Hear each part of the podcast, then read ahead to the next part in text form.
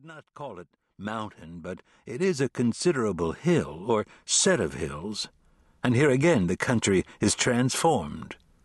The land rises steeply beyond the first escarpment, and everything is changed texture, configuration, blistered facade, all of it warped and ruptured and bruise colored. The few rivers run deep like old wounds, boiling round the fractures and revealing folds of slate and shell and glittering blue limestone, spilling back and across and out of the hills toward the lower country. The city lies against and below two short, spiny ribs of hill. One of the little rivers runs round and about, and from the hills it's possible to view the city over all and draw therefrom an impression of sweet curving streets and graceful sweeping lawns, and the unequivocally happy sound of children always at play. Closer on, the feeling is only partly confirmed though it should seem enough to have even a part. It's a pleasant city, clean and quiet, with wide rambling walks and elaborate public gardens, and elegant old homes faintly ruined in the shadow of arching poplars.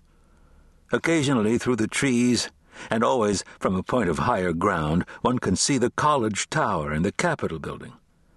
On brilliant mornings, the white sandstone of the tower and the Capitol's granite dome are joined for an instant, all pink and cream, catching the first light.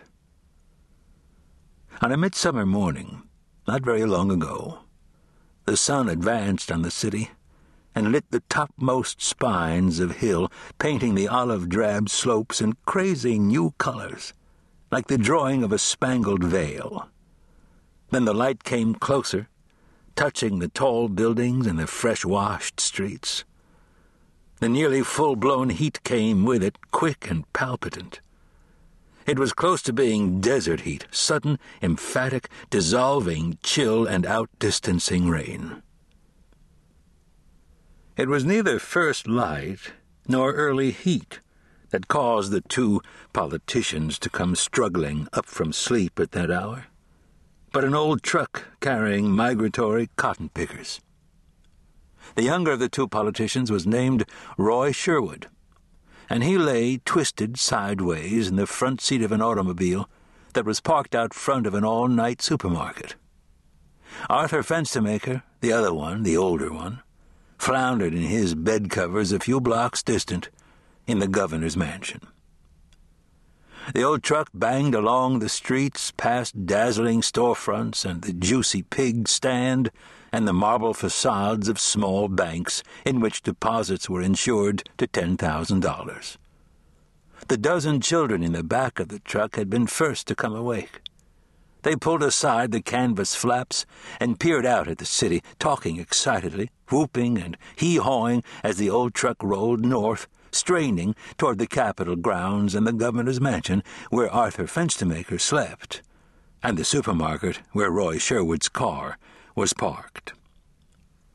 The truck came to a sudden stop and began, with a terrible moaning of gears and transmission, to back into a parking space next to Roy Sherwood's car.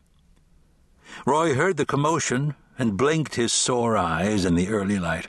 He struggled to untangle his long legs from between the steering wheel and seat cushion, and he was able finally to sit up and examine the truck. He unrolled a window and leaned his head out, taking deep breaths, blinking his eyes.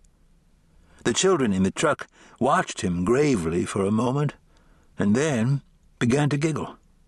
Their laughter subsided abruptly when Roy called out to them, Buena, dear?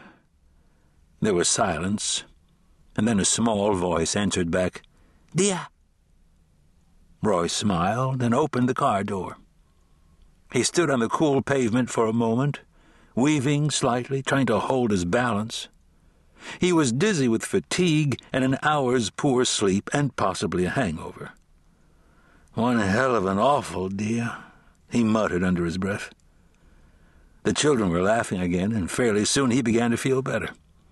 The driver of the truck climbed down and came round to Roy's side to stare at him. The fellow had a murderous look, a bandit's look.